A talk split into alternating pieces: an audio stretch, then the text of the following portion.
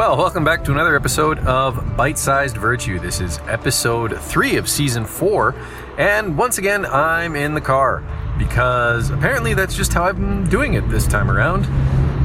I actually keep hoping it won't become a pattern, but so far it has been just, you know, trying to fit things into the schedule. And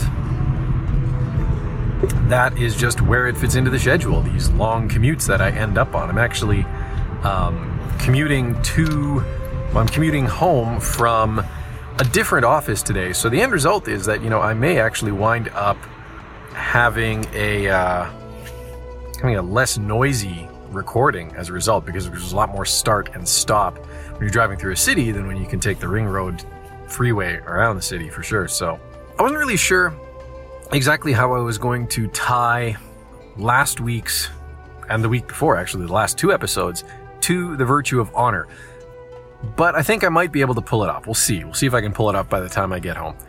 Maybe let's start with just a quick definition of the virtue of honor per Ultima. And that, of course, like Ultima uh, presents honor as the union of truth and courage. And in fact, the virtue tends to be defined as the courage to pursue truth at all costs.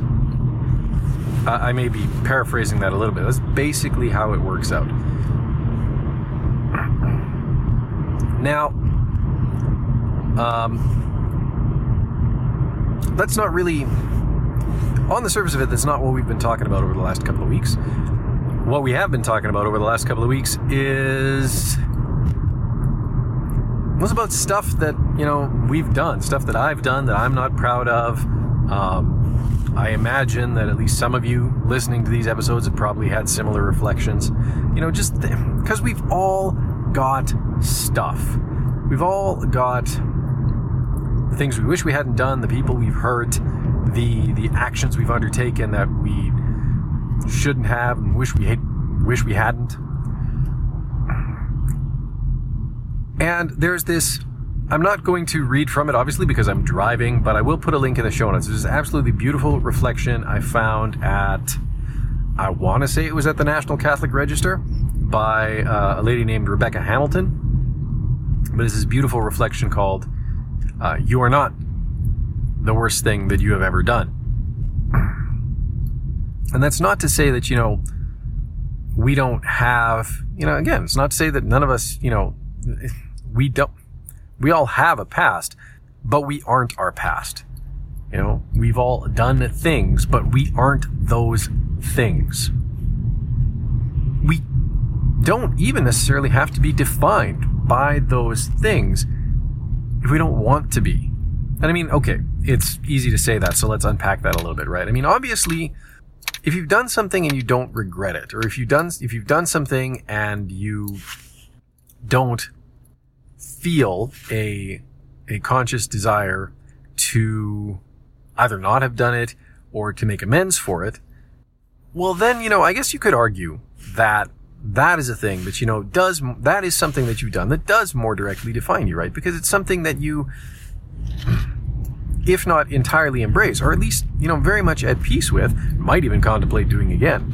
Um, now, that can work well for things that are good. I mean, I have been recording now podcasts for two years. Like, oh my gosh, two whole years. And would I say I'm a podcaster? Absolutely. Podcasting is something I do that I definitely hold as being, you know, part of my identity, at least for the time being. You know, see, uh, I would like to keep it going for, for many, many years to come, but we'll see how long.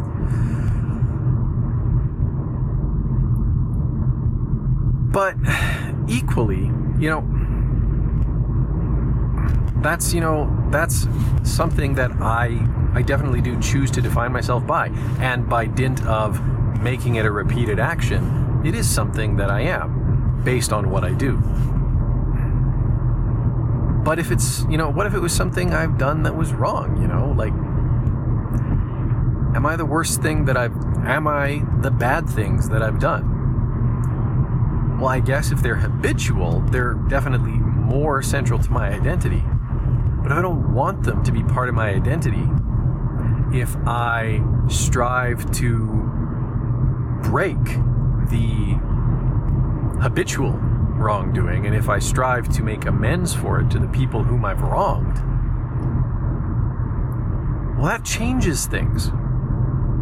That that really genuinely starts to to change things. And I mean, within Christianity, of course, and especially in the time of Lent, we turn our thoughts towards uh, the ideas of redemption and penance, and for good reason. You know, we're building up towards Easter, which is, of course, you know, the celebration of Christ's death and resurrection and his ultimate defeat of of sin and its power to hold captive the human soul. The reason that we, you know, celebrate that, of course, that's how our redemption, that's how our salvation is ultimately effected, is by that sacrifice, that death and his res- subsequent resurrection. And we we do celebrate that. But part of celebrating that is, you know, that understanding that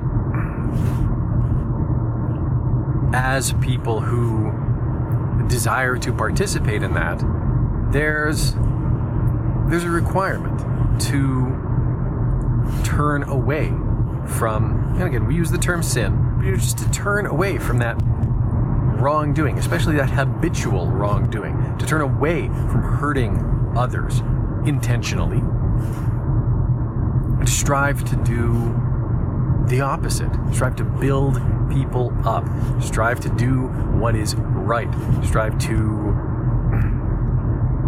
demonstrate virtue where before we would have demonstrated vice.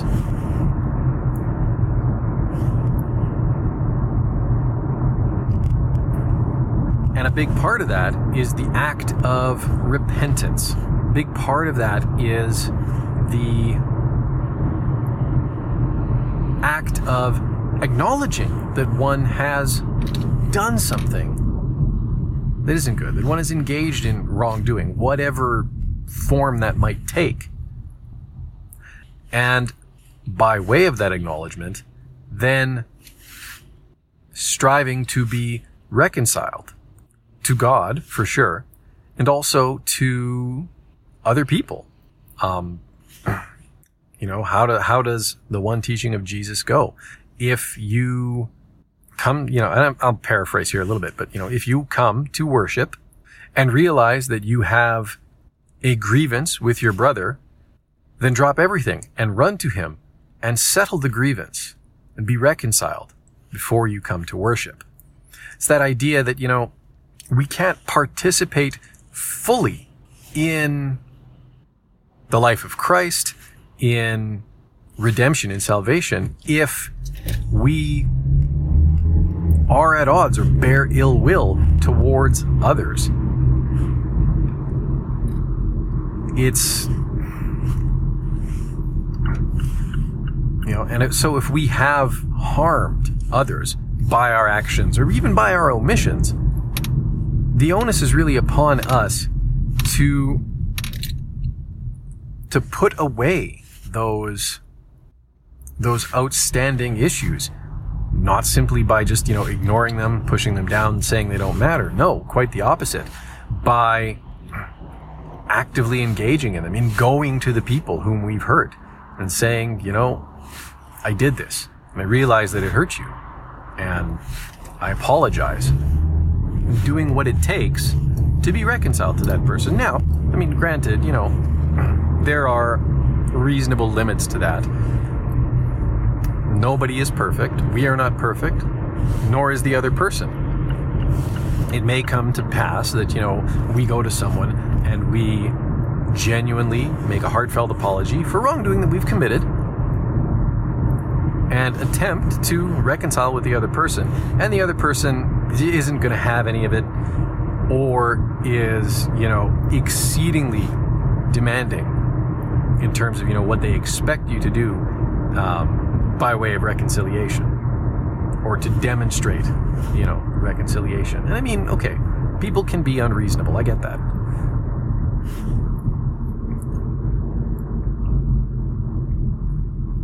and exactly where that line is i mean you know it, that's a hard discussion to have, probably well outside the scope of anything I could talk about as a as a layperson. But you know, it, it's this idea that um, if we've made the honest effort to be reconciled with another person, well, then we are. And if they refuse that, well, at some point, that now becomes on them. That now becomes an issue that they have to deal with. That now becomes a wrong that they are visiting upon us. But we still have to, you know, be the one to reach out and say, hey, I've wronged you, and I apologize, and I wish to reconcile with you. And see where that goes.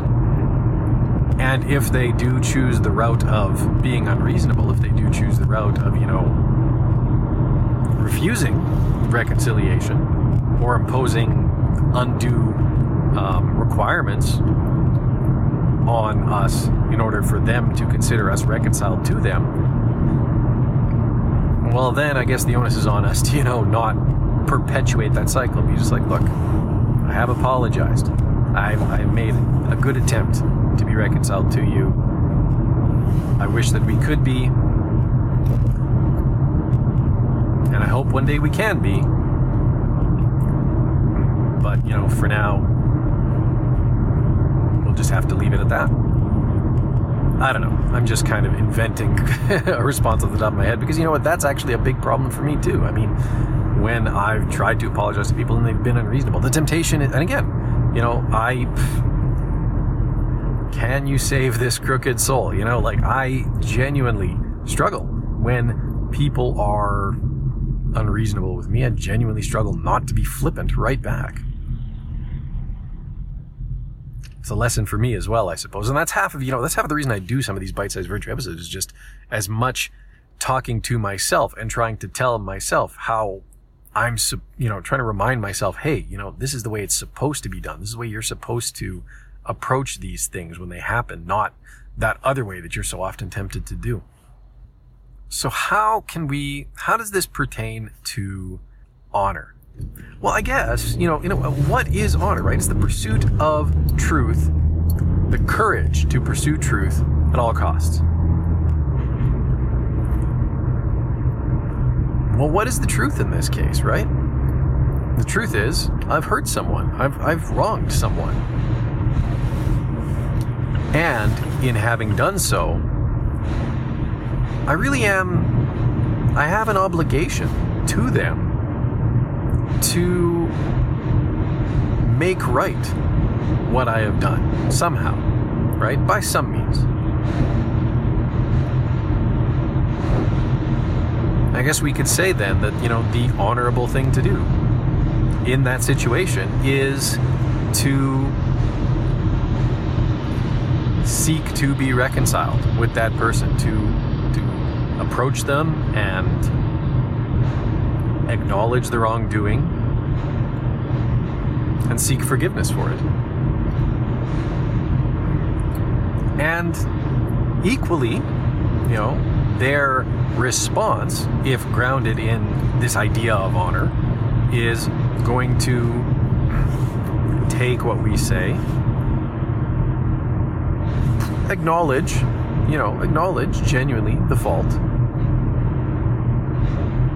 and then acknowledge our repentance for it and ultimately culminate in the offering of forgiveness.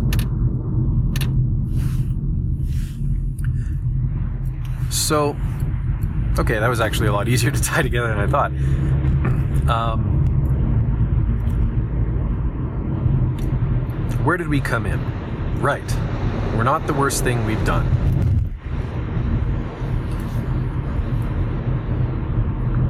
I mean, it's very, especially in this day and age, it is very tempting to define people by their actions, especially if it's, you know, an action that we, especially if there's someone that we don't like in the first place, and especially if it's an action that you can very easily point, you know, uh, particularly, shall we say, audacious or colorful action that's, you know, very easy to point to and be just like, well, I mean, come on, look at this guy, look what he did. Clearly he's horrible. Well, no. I mean, he may have done a horrible thing. But it doesn't necessarily follow that he is intrinsically horrible. And it doesn't necessarily follow that that misdeed or that wrongdoing necessarily must now define this person for the rest of his life, or even for any length of time. I mean, he's one. Okay, if, it, if it's a legal matter and you know there's going to be prison time involved, well, then he's going to be you know imprisoned on that charge. But even in that case, the action doesn't necessarily need to define him at the level of character. It'll be on his record. You know, if he tries to apply for a job, it's going to come up. But doesn't doesn't necessarily need to be part of his character. Just like any wrongdoing that we each undertake doesn't necessarily need to define us, who we are, at the level of our character. It can, if it's something that we're unwilling to let go of, or something that we, even for ourselves, celebrate. But it doesn't have to be that if we don't want it to. We can be different. We can be something other than what we've done. But it does take effort. And a lot of that comes down to having the courage to act in a way that, you know, comports with the truth. Having the courage to act upon what is true having the courage to seek out the opportunity to be reconciled to others. You know, if we're if we're believers, to also be reconciled to God. And then from that, accepting the opportunity to be transformed and that's the other theme that comes up a lot during Lent in, in Christian teaching is this idea of, of transformation. You know, we start with Ash Wednesday, and that whole act of putting ashes on our foreheads reminds us, you know, remember that you are dust and unto dust you shall return. That is that is one of the sort of the key images that attends Ash Wednesday. But then as we move through Lent, move towards Easter, something else comes along. We start to realize that, you know, hey, I mean, we are we are dust in one sense, and unto dust we shall in one sense return. But that isn't the whole story. You know, yes, our bodies die and decay. That happens. But there's more to it than that.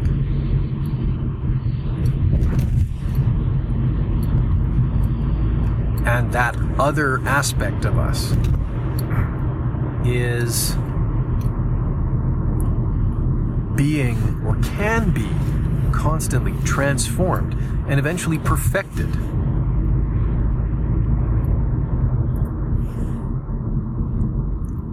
And a big part of how is the ability to just admit our own faults, to have the courage to be truthful about our failings.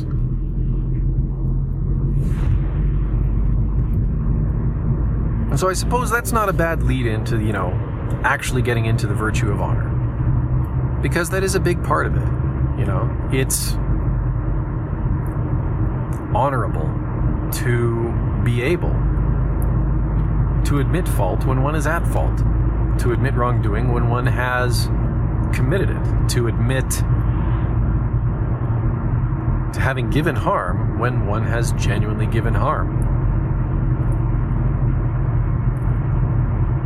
And out of that admission and out of the desire to make right the harm that's been done, truly great things can flow. If, if